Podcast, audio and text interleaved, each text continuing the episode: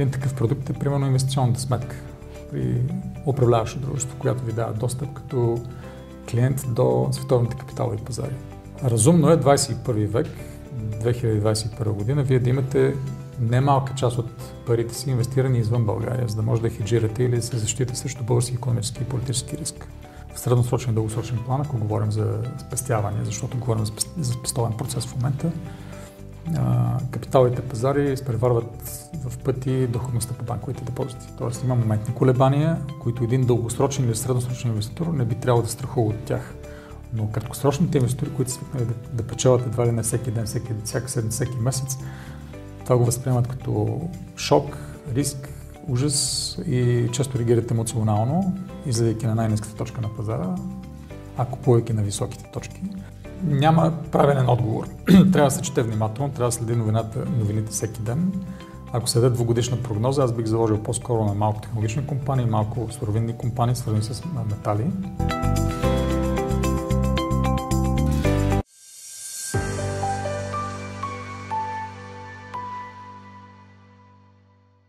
Здравейте, казвам се Десислава Николова и съм финансов анализатор в Моите пари.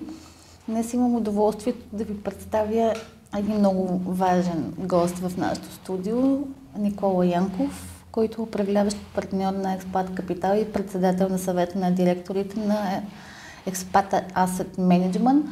С него ще говорим на достъпен език за финансови пазари, как можем да си възползваме от тях. Здравей, Никола, приятно ми е. Благодаря за това, че при нашата покана да гостуваш в студиото. Надявам се с този разговор да бъдем полезни на нашите зрители. И все пак знам колко е трудно за вас да говорите на максимално достъпен език, максимално просто да обяснявате нещата. Ще се опитаме в настоящия епизод да постигнем такова на ниво на разговора, че да сме максимално достъпни за широката аудитория. Нека да пристъпим към първият въпрос. Вчера забелязах по данни на Българска народна банка, че ефект, средната ефективна лихва по срочни депозити на граждани и домакинства от 5 години е под 1%. Така, за всички е ясно, че лихвите по депозите са изключително ниски. можете ли накратко да кажете какви са альтернативите на депозитите? И съответно има ли подходящи заместници на, депозит, на банковия депозит? Да, банковите лихви всъщност са положителни за малките сметки и те са около нулата всъщност. За големите сметки над няколко стотин хиляди лева депозити, банковите лихви вече са отрицателни от една година насам. Големите банки, поне в топ 5 в България, са наложили отрицателни лихви, защото те имат разходи за съхранение на своя кеш в сметки в Централната банка в България и в чужбина. И това ще продължава. В средносрочен план, може би в следващите 5 години, лихвите ще са близки до нулата или отрицателни. Тоест това няма да се промени, ако някой чака да се върнат годините, където бяха 4, 5, 6, 7 КТБ лихви тип 8% по депозите годишно, няма да има такива. Скоро, поне в обозримо бъдеще, има и причини това да е така, но това е дълъг разговор. Така че хората, които имат желание да спестяват или възможност да спестяват, трябва да се ориентират към друг тип продукт финансов, освен банков депозит. По-голямата част от хората имат в живота си ипотечен кредит. Ипотечният кредит сам по себе си е спестован инструмент. Тоест, вие плащате на банката една вноска по кредит всеки месец, но реално вие спестявате в жилище. Тоест, инвестирате и купувате все по-голяма част от вашето жилище.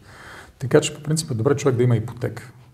Говоря за масовия човек. Младият човек, който сега стартира в живота си, има работа, създава семейство, най-вероятно иска да си купи жилище. Покупката на жилище с ипотечен кредит е спестовен продукт. Но това е масов продукт, който човек няма нужда да се замисля много и да взима съзнателно решение да го прави. Той е просто житейска необходимост за повечето хора.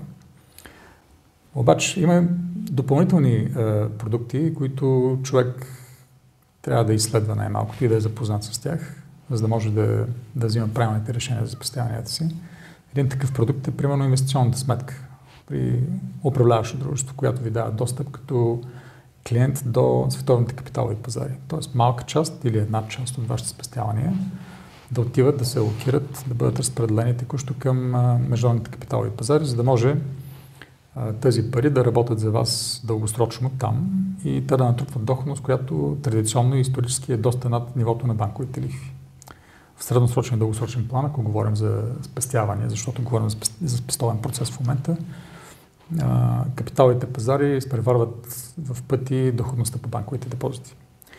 Но за да се направите инвестиционна сметка и да участвате в този процес, трябва да подходите информирано. И трябва да имате а, така, а, да кажем, сериозно отношение към, към парите си.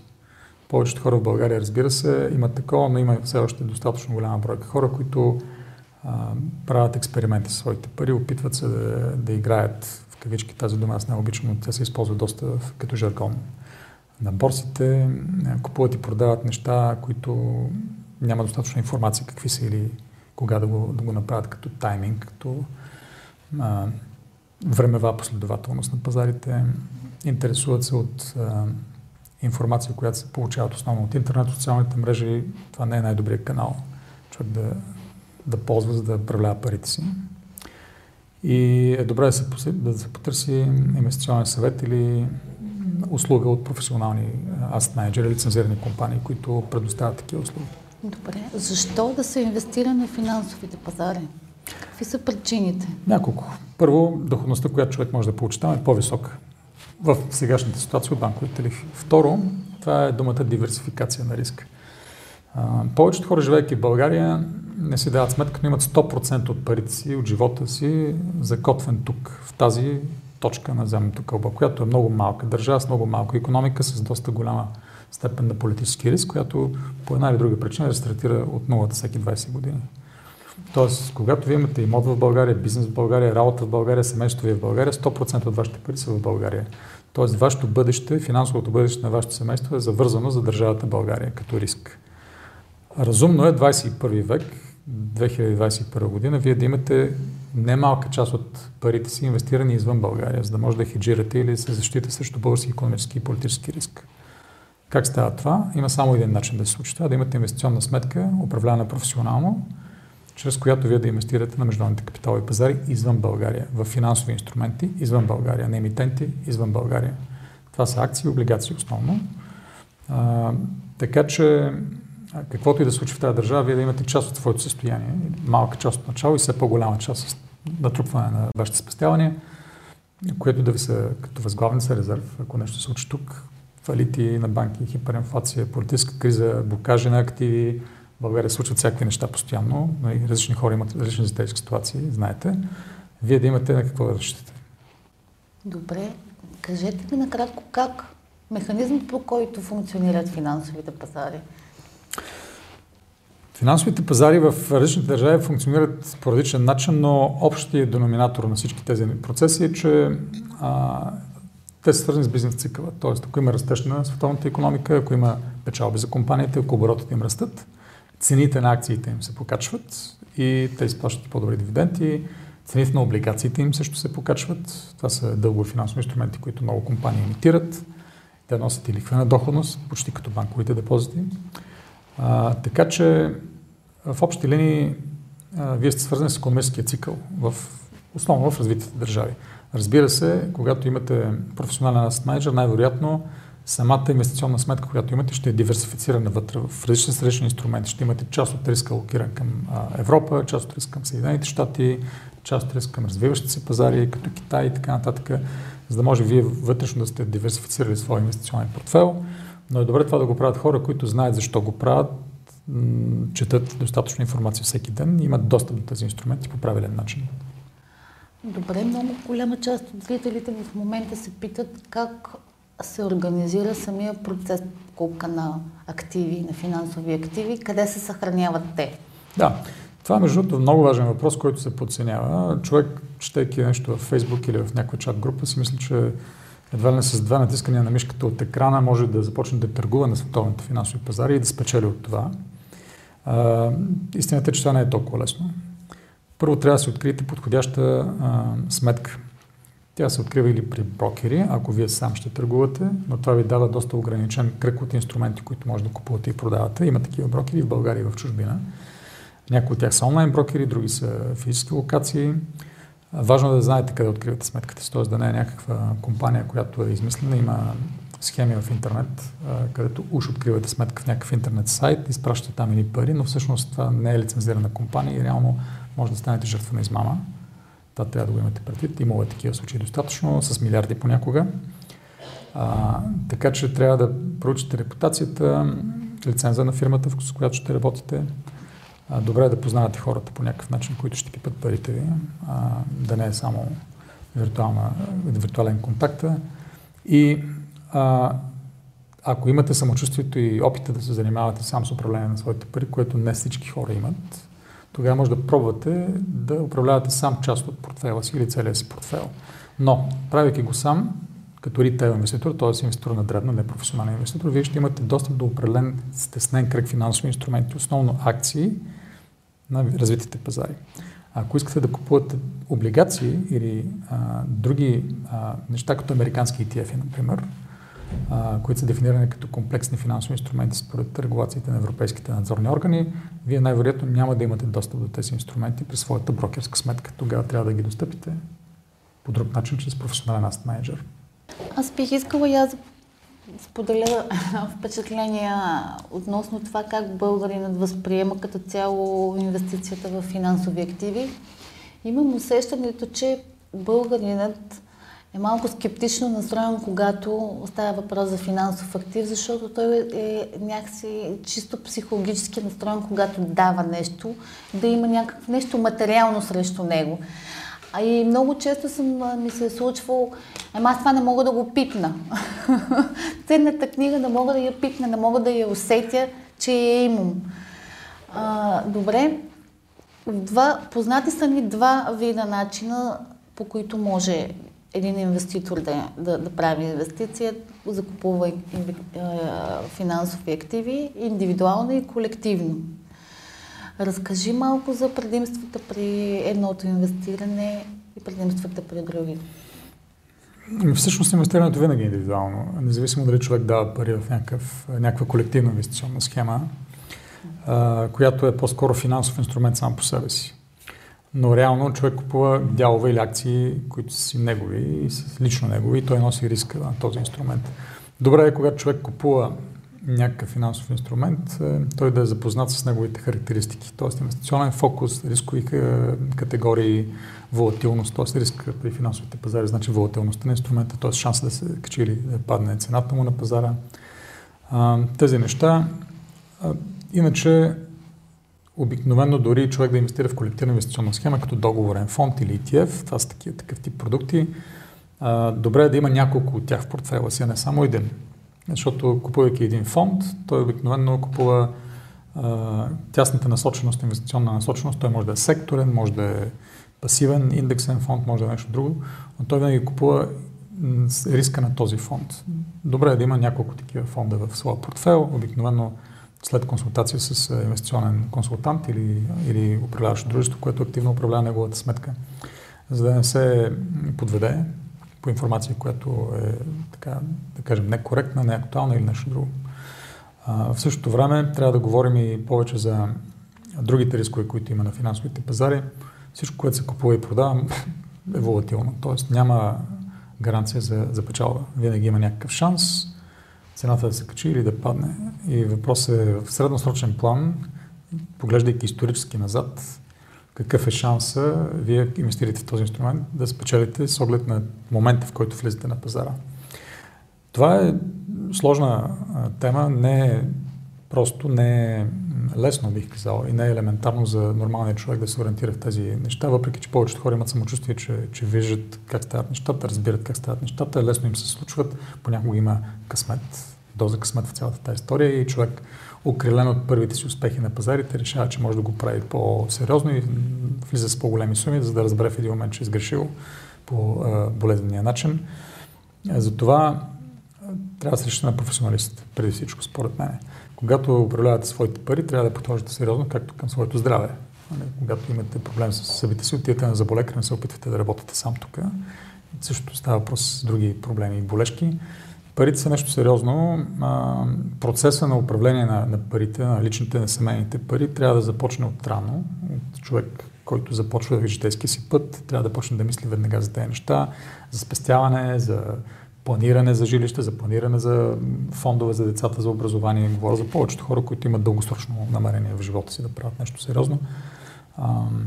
за планиране на пенсионната си възраст, въпреки че това звучи малко виртуално и абстрактно на човек на 25-30 години, реално, ако станете на 50, е малко късничко да започнете да мислите за тези процеси. Добре, стигнахме до рисковете. Стигнахме до рисковете. Като цяло си мисля, че ние българите сме нещо, което не познаваме много добре като материя, сме склонни да наценяваме неговия риск.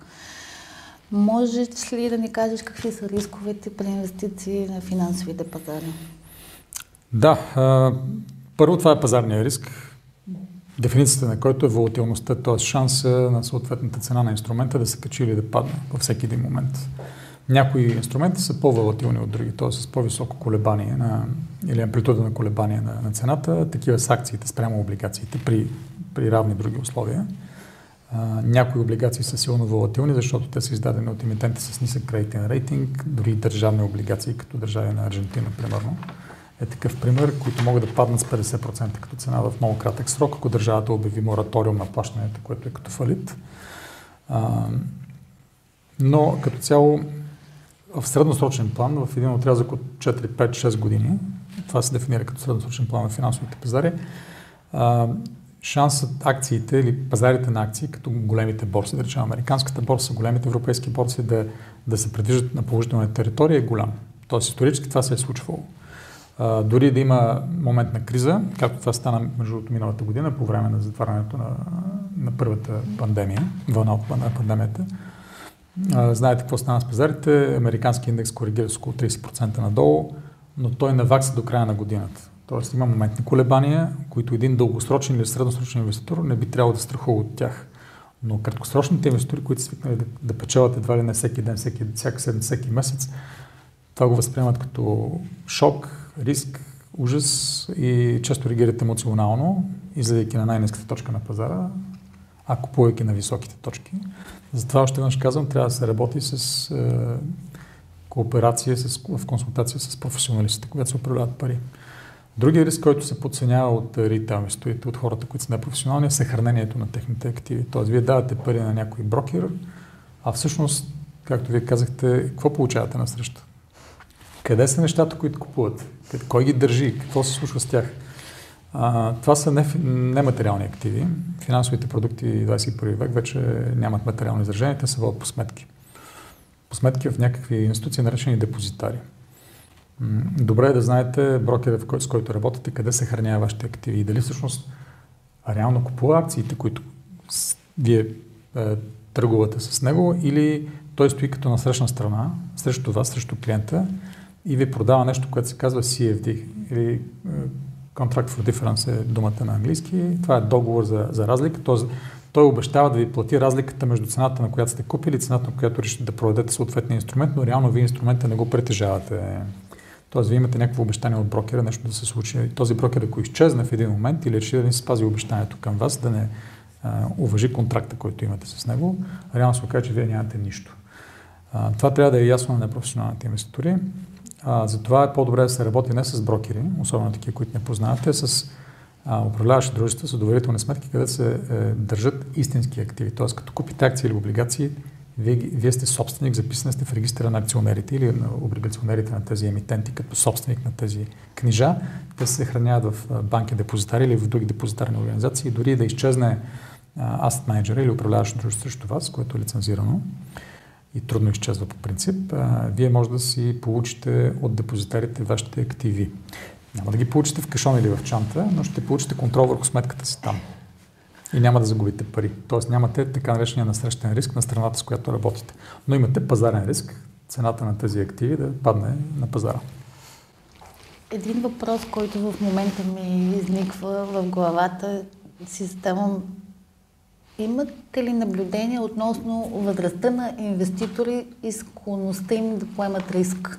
Може ли да се каже, че по-младите инвеститори са склонни целят бързи печалби, са склонни да поемат по-висок риск, отколкото по-възрастни, така да се изразя, които пък са склонни да постигат сравнително ниско ниво за дългосрочен период. Има ли такава зависимост? Има тя е нормална житейска зависимост от факта, че един възрастен човек няма време да навакса загубите в житейския си път, нали, общо казвам. Нашия бизнес има едно правило, то е малко така като виц, но горе-долу въжи. Правилото е, че на колко години е човек, колко процента облигации, забележете, облигации на акции трябва да има в портфела си. Тоест, ако сте на 65 години, трябва да имате 65% а, от портфела си инвестиран в корпоративни или държавни облигации и съответно 35% в акции, които са по-валатилни и по-рискови инструменти. Ако сте на 80 години, нещо, знаете за какво става въпрос. А, но в същото време, когато сте млад, примерно на 30, имате възможност да наваксате съответни загуби, които текущо може да се реализират в портфела в волатилност на пазарите, затова може да имате 70% или повече от портфела си инвестиран в по-волатилни, по-рискови инструменти, които обаче ви носят по-висока доходност в средносрочен и дългосрочен план. А вие сте дългосрочен инвестор, когато сте на 30 години. На 65 може би не сте толкова, не сте толкова дългосрочен инвестор още. Какви са вашите очаквания за финансовите пазари, за това как ще се развиват те през следващите 2-3 години? Знам, че това е доста дългосрочен период в а, времената, в които живеем. И а, кои са основните сектори, към които инвеститорите заслужават да внимание? Да насочат вниманието си. Да се дават прогнози в, във всеки един период от време е в нашия бизнес а, непрепоръчително. Защо? Защото ако кажете на хората, че пазарите ще върват нагоре, те ще кажат да. Винаги ще половината. Нали, половината е шанса да оцелите нагоре или надолу. А, някои хора ще, ще имат обратно мнение и сигурно ще имат и достатъчно аргументи да, да го защитат. В, важно е да се погледне къде се намира економическия цикъл в момента. Нали, това е основното, за което говорим. Дали света ще върви напред, т.е. развитите държави и изцяло економиката световната ще се развива, ще расте, търговията ще се развива. Това зависи от политически фактори, от нови фактори, кризисни като здравни въпроси, свързани с епидемии, зависи от отношенията между държави като Китай и Съединените щати, които са основни търговски играчи в световен мащаб. Така че напоследък забелязваме, че пазарите зависят много повече от политически фактори или от неекономически или не, не макро или микроекономически фактори, от други фактори, случайни катаклизми и политически решения, включително изборни резултати, отколкото от резултатите от фундамента, като се казва, от оборотите и, и печалбите на компаниите. Това се вижда особено на американските пазари, където голяма част от а, технологичните компании се изстреляха в космоса като цени, но сега в момента имаме корекция пък в този сектор, която беше очаквана, защото хората решават да се кашират печалбите, да вземат част от това, което те са направили през последните месеци. Ако говорим за растеж на световната економика, особено пренасочване към нови сектори, като електрификация на, на мобилността, електромобили, нови технологии за енергетиката, тогава базовите метали и суровините а, като говорим не за енергийни суровини, за базови метали, по-скоро метали свързани с а, този тип производство суровини ще растат и компаниите свързани с този бизнес, като а, а, минна промишленост и добивни промишлености, свързани с металургия, ще се, ще се представят добре. А в същото време имате а, и аз съм също така оптимист за технологичните компании, въпреки корекцията, която тук що се случи защото имаме трайно преориентиране на потребителските навици на населението в световен мащаб. След тази криза хората започват да работят повече от къщи, повече дистанционно, вършат повече на мобилни приложения, оборота минава все повече през интернет, говоря за търговските обороти, компании като Amazon са направо страшно добре позиционирани да спечелят този процес и те го правят успешно. На технологичните, технологичните гиганти като Apple, Samsung също се представят много добре. Компании като Facebook е, и Amazon и Google ще влезат в сферите на финансовите услуги, което може да доведе до сътресение в и disruption се казват като дума, нали? т.е. пренареждане изцяло на картите и преразбъркване на този сектор. А, така че не бих препоръчал да се инвестира в банкови акции на този етап, защото може да има а, да неправилните играчи, които да загубят от а, новото преразпределение с навлизането на новите конкуренти. А, така че няма правилен отговор. трябва да се чете внимателно, трябва да следи новината, новините всеки ден. Ако се даде двугодишна прогноза, аз бих заложил по-скоро на малко технологични компании, малко суровинни компании, свързани с метали.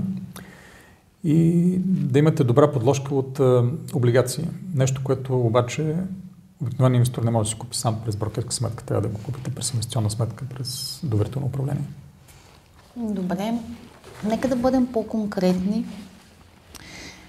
Разкажи за златото. Виждаш ли перспективи и какви перспективи?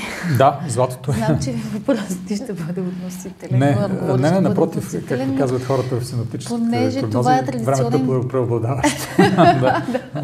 Но златото е важен елемент от всяка инвестиционна стратегия, защото то е а, така, класическото убежище. Когато има някакъв проблем, войни, катаклизми, политически сътресения, хората отиват и купуват злато.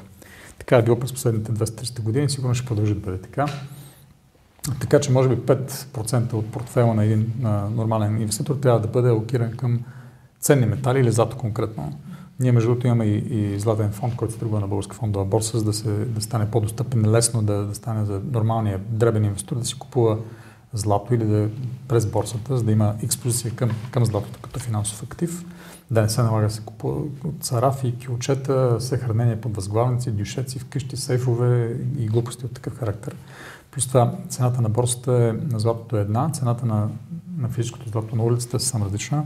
Там и рисковете са съвсем различни и ние не го препоръчваме този процес. Въпреки, че много хора така обичат, както споменахте, физическото съхранение, да пипнат нещо, което купуват, но ако говорим за дългосрочно спестяване, това не е добра идея. Златото като актив трябва да присъства заради диверсификацията на портфелите на клиентите. така че, да, злато малко, но не злато като спекулативен продукт. Тоест няма нужда да инвестирате 50 или 100% от вашите пари в злато, защото някой ви е казал, че ще скочи двойно.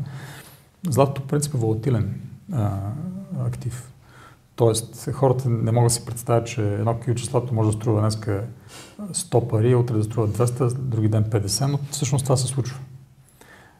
И понеже хората си нямат представа колко волатилен актив може да бъде златото, защото цената му не се чете по вестниците всеки ден и те някакси виртуално. Той унция, някаква борса в Лондон, това е много виртуално.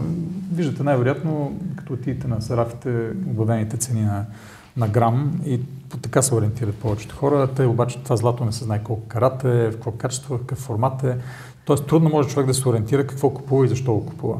Ние не препоръчваме такъв тип инвестиции в злато, препоръчваме инвестиции в златни ETF, които следят плътно цената на златото като борсова цена на, на световните пазари и а, в а, нормални обеми, като процент от общия портфел на клиента.